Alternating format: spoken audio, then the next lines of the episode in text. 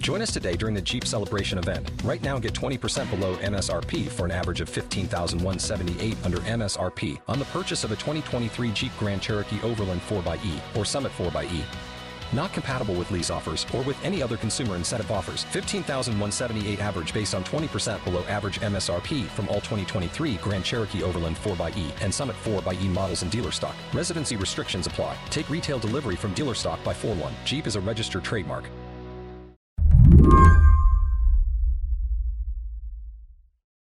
I wanted to know if Brittany Hogan had watched those videos. Who pays your salary?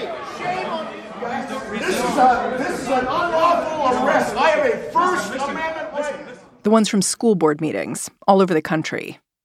Just because I do not want critical race theory taught to my children in school does not mean that I'm a racist, damn it! If you have materials that you're providing where it says if you were born a white male, you were born an oppressor, you are abusing our children. It was too familiar for me to even be comfortable watching that. Brittany spent the last eight years working in a school district just outside St. Louis, Missouri. So she's seen her own versions of these meetings. When she reads about the vicious fights over what parents are calling critical race theory, she looks past the people at the microphones. She looks for the teachers, administrators, the people on the receiving end of all this. Your heart breaks for them. You know, how do you take care of others when you're struggling to take care of yourself? So I thought about that a lot. And so I, I limited some of my viewing of what's been happening. Here's what Brittany knows better than most. These protesters, they aren't just showing up to public meetings. They're picking up their phones, tapping out messages on Facebook. And over the last year, as Brittany led diversity efforts for the Rockwood School District, she got to know them. I spoke to someone who basically told me that my work was immoral and I was like, and it was ungodly. Ungodly? Yes, told me my work was ungodly and also told me at the same time that they would pray for me. Parents called to question her credentials.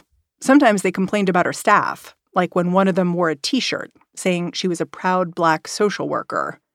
Eventually, Brittany's local school board meetings required metal detectors. I'm sorry. I'm I'm like trying. I'm going back in my head, and um, sometimes when I talk about these things, it's like reliving the trauma. Did you have very many black colleagues you could go to for support? I no, I don't. Um, I was the highest ranking Black woman in Rockwood. I have staff in my department who were who are also people of color, um, but I didn't want to put the burden of them trying to support who is their leader, me, in terms of what was happening. But I did want to be honest with them so they were aware because we were also getting calls about them. Hmm but there was a level of a leader of me trying to also protect them and shield them. And so I was taking as much of the hit every time it happened. Had you gotten calls like this before, or emails or messages like this before? Because my understanding is that you'd worked in Rockwood for years. Yes. I don't think that when you work with people and you work with different personalities, that everything is always going to be fine. I think that's normal. This year, it was in a, a lot more of a hostile environment, which made it feel unsafe. And then you add on top of it, like being um, the only Black woman in a district leadership role. And so there's there are parts of that are very isolating, and it's isolating whether things are good or bad. But when things feel bad, it reminds you more of how alone you feel. And that's hard.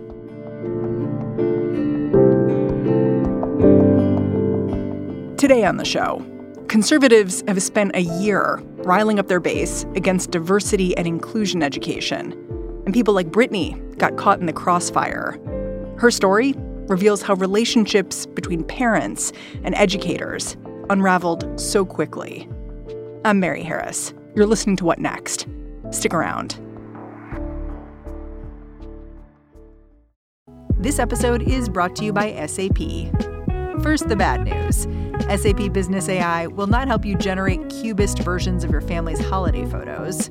but it will help you understand which supplier is best to help you roll out your plant based packaging in Southeast Asia, or identify the training your junior project manager needs to rise up the ranks, or automate repetitive tasks while you focus on big innovations. So you can be ready for the next opportunity. Revolutionary technology, real world results. That's SAP Business AI. Brittany Hogan originally joined the Rockwood School District to work with their busing program. She coordinated the system that brings 1,400 mostly black and brown kids from St. Louis out to the suburbs each day. It's the largest and longest running program like this in the country, one that started back in the 80s as a desegregation measure. And for most kids, this is a 45 minute bus ride each way. That's a huge commitment. That's a huge commitment of, from parents, from students. And um, you have to admire that and honor the fact that you've allowed someone or you've trusted someone enough to educate your baby to be responsible from them from the moment they get on that bus the moment they get to school and then come back home. And that has always been how i've seen my role in rockwood is being like these these are my children. I'm responsible for them.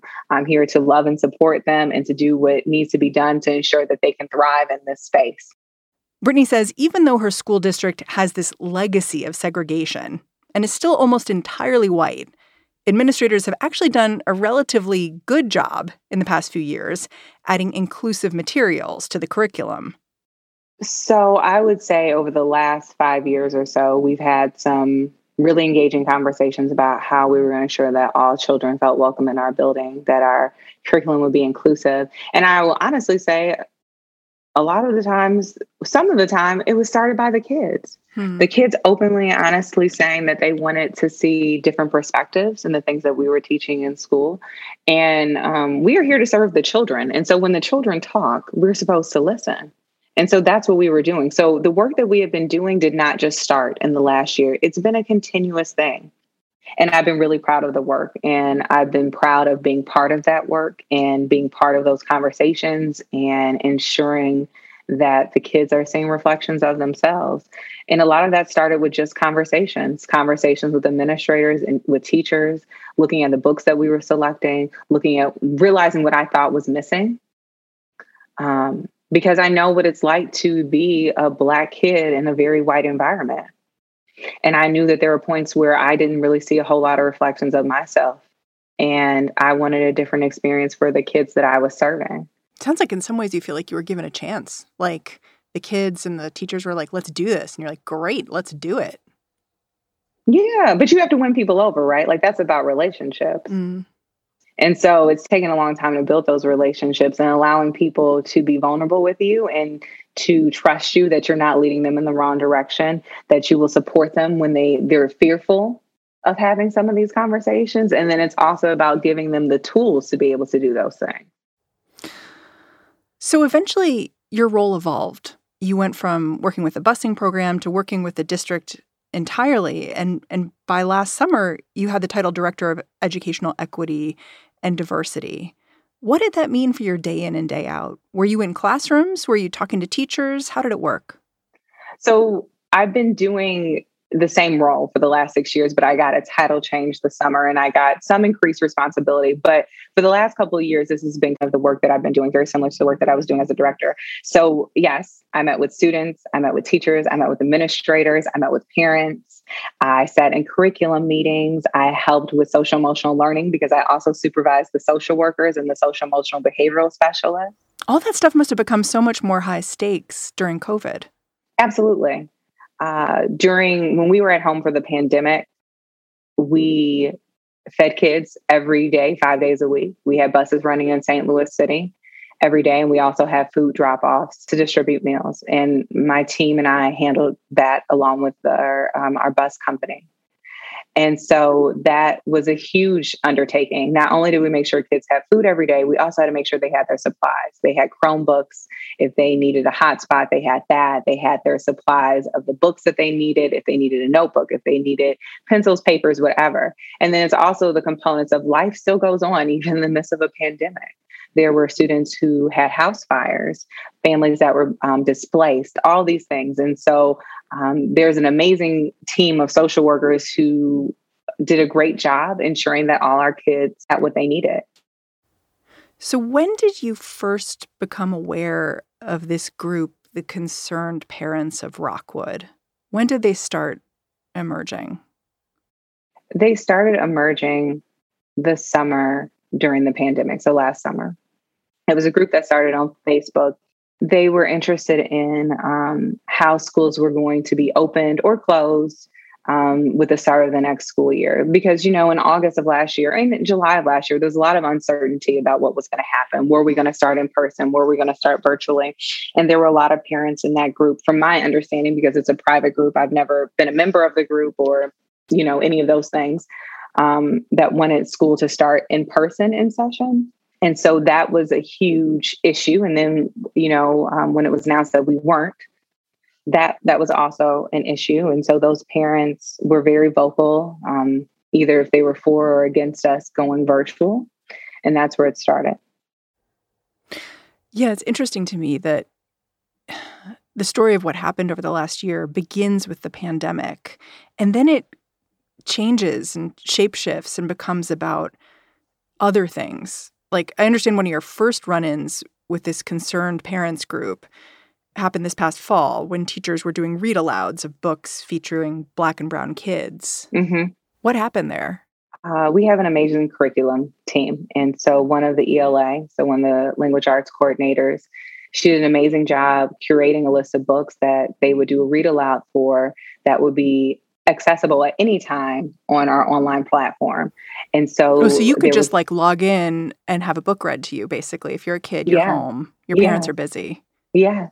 Yes, which is That's amazing. Great. So that so the teachers could also play them in class, which they did, but there, those things were also there to be accessed. So there was a book called Ron's Big Mission about the astronaut that was killed, um, Ron McNair. He was in the Challenger. He was in the Challenger, right? Um, it's a story about how when he was little and living in South Carolina, he went to check out a book at the library and he was told that he couldn't because Black people weren't allowed to check out books. Why were parents upset about this book? You know what? You would have to ask them. I don't know because what I believe is that Ron McNair is an American hero. And besides giving his life on the Challenger, he also did amazing things for this country, including telling the story about how he refused to leave the library until he was allowed to check out this book. And for me, these are stories and people that I want our kids to know about. Like these are real people. This isn't a fairy tale, but this is a real story about someone whose life that mattered. Um, and the book is a fantastic book. And um, I guess it was read in a couple of the elementary schools on the read aloud, and a couple of schools got complaints about the book. And a parent posted it on the concerned parent group, and I got a screenshot from another parent to say, like, "Do you know anything about this?" And I said, "No, I don't." I said, "Well, you know, that's unfortunate. I'll, you know, I'll look into it tomorrow." So I go to bed, and when I wake up the next morning, uh, someone in the concerned parent group clearly shared it, maybe shared the screenshot with someone on Twitter and it went viral. In what kind of way did it go viral? Were people like, I can't believe they're reading this? Or were they like, why are these parents concerned? I just saw people saying, I don't know why parents would be concerned. This is an amazing book about an amazing hero. And I said, oh, well, this is a win. Like, this is amazing to know that, you know, the community is standing behind us when we are ensuring that kids see reflections of themselves and of different people in the world and this is great. We had a lot of parents who came forward and said, I want to buy um, a class library of this story of Ron's Big Mission so that every kid has a copy in my kid's elementary school. Amazing. We had several parents who said that parents whose kids were no longer even in elementary school, but said, I'm going to buy them for the elementary school that my child once attended. So they have a copy of this book. So this became like a good news story. It did become like a good news story. Um, I think what was lying beneath was that there were still people who were upset about it. And the good news outweighed the bad news in their, their voices. And so they got quiet for this one. Um, but I think it continued to ramp up things, that that was just the start of the complaints. When we come back, how this parent group ramped things up. Lucky Land Casino asking people what's the weirdest place you've gotten lucky? Lucky? In line at the deli, I guess? Aha, in my dentist's office. More than once, actually. Do I have to say? Yes, you do. In the car before my kids' PTA meeting. Really? Yes. Excuse me, what's the weirdest place you've gotten lucky? I never win and tell. Well, there you have it. You can get lucky anywhere playing at LuckyLandSlots.com. Play for free right now. Are you feeling lucky? No purchase necessary. Void where prohibited by law. 18 plus. Terms and conditions apply. See website for details. Invasion of Taiwan would likely today in the Middle East. What happens in Ukraine has consequences for what's happening today. AI. Hello, listeners. I'm Gabrielle Sierra, host of the Why It Matters podcast from the Council on Foreign Relations.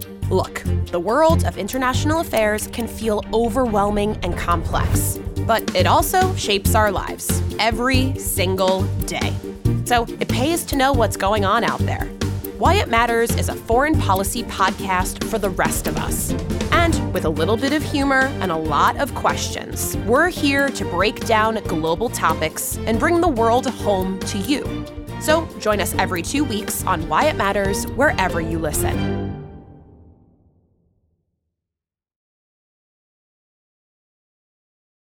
Listening to the way things unraveled in Rockwood, you start to understand how, in some school districts, tension between parents and administrators has been building for months before grabbing national attention this spring. Brittany says she first noticed it back in January. The curriculum department asked if they could partner with her on a district wide book club. Everyone in the community was invited to read the same book and talk about it on Zoom. The book they chose was Stamped by Jason Reynolds. It's actually a reworking of an Ibram X. Kendi book, written in a way kids can understand. It bluntly walks them through the history of racist ideas, calls them ridiculous. And then I said, absolutely, like this is an amazing book. I'll, you know, I'll help support whatever way I can. And so I started promoting people reading it. I asked people to send me pictures of them with the book. And so, and every day I would tweet out a new picture like, hey, here's this parent. Join us in talking about this, learning about it, um, discussing it. And um, I guess that made people really uncomfortable. What did they say? And so um, I got accused of being um, racist against white people. I got accused of being divisive, um, of not basically not being a good person, not not doing good things for children because we're talking about race and talking about race is racist, essentially. Now, mind you, I did not pick this book. Um, the curriculum department picked it, but I was merely supporting the work and I was getting the blame for the book. Hmm.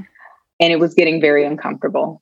The constant trolling on social media of accusing me of being divisive and like I I could post anything and they would say like this is a racist book. Why are you promoting this? Um, why do you have a job in Rockwood? If you don't change, then we'll get rid of your job. And then they started emailing similar things to the superintendent and my supervisors, um, basically like going through any of my old tweets, anything they could find that they feel like made me sound quote unquote racist. They were sending that to them and saying like, how could this be possible that she's doing this and those type of things. So it continued. And then because there are parents and other educators that I know who were in the concerned parent group who were kind of just seeing what was being posted, they started continuously sending me screenshots of how I was being talked about, the negative things that were being said about me. And it was um, very disruptive. Like mentally, it was very disruptive for me. Um, it made me feel very anxious. And it got to the point where I, I did feel like not like anyone was saying they were going to come and hurt me at that point, but it was making me feel like my physical safety could be in jeopardy based on how heightened the words and what were being said was occurring and what I was saying. And so, like, intuitively, I felt like this was getting to a really bad and negative place. So, physically, it was beginning to make me sick, like my headaches and like my stomach hurting. And then mentally, I was just drained. Because fear takes a lot of energy.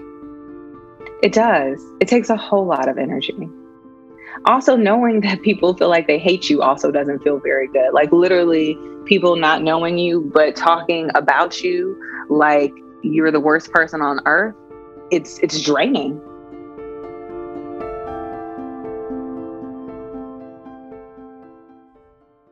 I'm kind of curious, like, in the spring, when things seem to get worse with these parents who were upset about what was happening at the school. Did you kind of wonder, like, where are those other parents that were there in the fall to say, you know, hey, we support the work that's being done? You know, why, like, did you ever wonder, like, why aren't those parents showing up at the school board meetings? So, what I will say is that when some of them caught wind to how serious things were getting, they were beginning to show up. So, it happened in some aspects. You know, I don't need anyone fighting my bullies. I don't need anyone going on social media and trolling other people. But what I really needed were people who wanted to say, How are you? Are you okay? I see you. I'm here with you. I empathize with you. What can I do to support you? Those were the things that I was really in need of um, because that's how I show up for other people. Hmm. And uh, as a social worker and also as a person, as just an empathetic soul. And I really needed people to show up for me in that manner. And I had people who did, without a doubt. Um, but I can't say that everyone showed up like that. Yeah. To me, one of the things that stands out about your story is there are all these moments where the district seems to be trying to act in the right way and people in the district try to be acting in the right way. Like the superintendent comes out in the spring and he says, okay, we're going to get rid of the thin blue line on baseball uniforms, which seems like something someone who cares about the black and brown community might do. Absolutely. But it just triggers these bad actors who, as far as I can tell, are just waiting for something to seize on. Yeah, because I mean, so the superintendent made that statement on a Tuesday. And then on Thursday was when security had to be put outside the homes of myself and Dr. Terry Harris, the two highest ranking Black people in Rockwood. Because of the things that were being said on social media, um, to the point where our chief security officer felt that things were said and indirectly said that made him concerned about the safety of Terry and I. One story that Terry talks about is he says that uh, he got an email that morning and it said, um, protect your people. And it was screenshots of things that were being said. And the person said, and who sent the email says, um, please be concerned about the safety of Brittany and Terry. Mm. So named you. Yes. I'm so sorry. I, I don't I don't even know what to say to that. I'm just I just want to say that out loud. I'm sorry. I appreciate that. I appreciate that. Thank you. Um how do you explain what was happening? Like do you have, do you live with family? Like how how did you So my family's in Chicago. And this is the this is the hard part. So um I didn't tell my parents right away because I didn't want to upset them. And um, when I did tell, I told my mom before I told my dad. And my dad cried. And that's really the moments that I decided that this job was no longer worth making my father cry. Hmm. Um, that probably broke my heart the worst. This making my father cry in fear of what could possibly happen to me. And I couldn't do that to them. I got into this work and I try to live my life in a way that makes my, my parents and my family really proud, not to scare them. And so I decided that that was enough. When did you tell your colleagues that you didn't feel like you could continue to do the job anymore? I officially told um, the district at the beginning of April. I finished out my contract. My contract ended, ended June 30th. And so I, I did complete my contract. So I you have to be released from your contract from the board. And so once the board released me from the contract, then I announced to my um, I announced to the district that I was resigning the next day, but I will be finishing up this school year. That must have been, I mean, by this point in the school year, school board meetings involved metal detectors. Yeah. Parents, some parents, because it's not all parents, continued to complain. They, at some point, seized on another book, the book Dear Martin. Yes. And, you know, said this was something that, you know, was upsetting to them. And then seized on a letter that basically pointed at what was happening. This administrator, she basically said, parents are looking for something to complain about. It sounds like you certainly, but the entire administration felt under assault at this point. Yes. Yes. Uh huh. And some of it was in regards to me. So, yeah, you're absolutely correct. Did you attend any of those school board meetings? No. Yeah, at that point, I did not feel safe to do that. Um, we're talking about a predominantly uh, white community. I am the only Black woman in district leadership. I don't know how more of a sore thumb could I possibly stick out at those meetings. And so I wouldn't do anything to put my safety in jeopardy. And so, no, but I did watch them. I watched them you know, online along with sometimes like a thousand people literally that were tuning in for our board meetings at that point. That must be like the most popular board meeting the district's ever had. Never seen anything like never seen anything like it. Yeah. I keep thinking back to that first moment we talked about that the Ron's mission book mm-hmm. and the arguments about that and how at first it seemed like a win. It seemed like a good news story. The parents really showed up.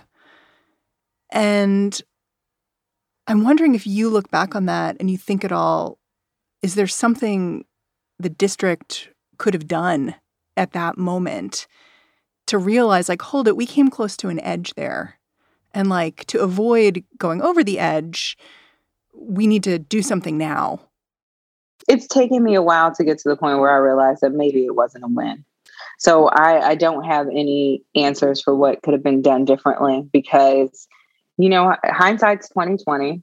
I think that as anyone within my position, I'm I'm replaying a lot of moments in my head, and so for a long time I thought that was a win, and I do still somewhat think it was a win. But I think that there were other steps that could have been taken. I just don't have the answers for that at the moment. I'm still processing. Yeah, I hear you. How much do you blame COVID for what happened over the last year? Like, do you think? it sounds like COVID's an individual. Like, how much do you blame Tommy for what happened? well, it's funny because I just look at it um, and I think it, it everyone's raw and I don't know what that means. I don't know if that means that like now we've jammed into this like overheated position and it's hard to come back from, or whether it means that when people start mixing more, things will be less angry. I don't know. I'm just curious how you think about it.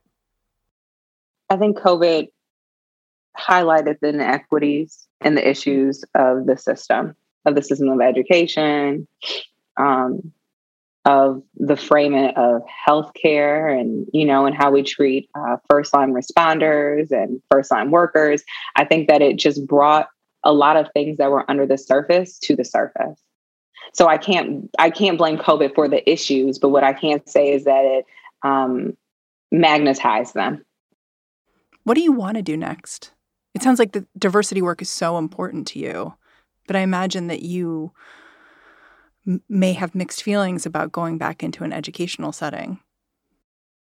Yeah, so I'm taking a little bit of a break from that right now, and I'm doing work in nonprofit sector, which is where I came from before. I got into education. It's a space that I love, supporting community, showing up for people, helping people learn and connect, and being resourceful. So that that makes me really happy.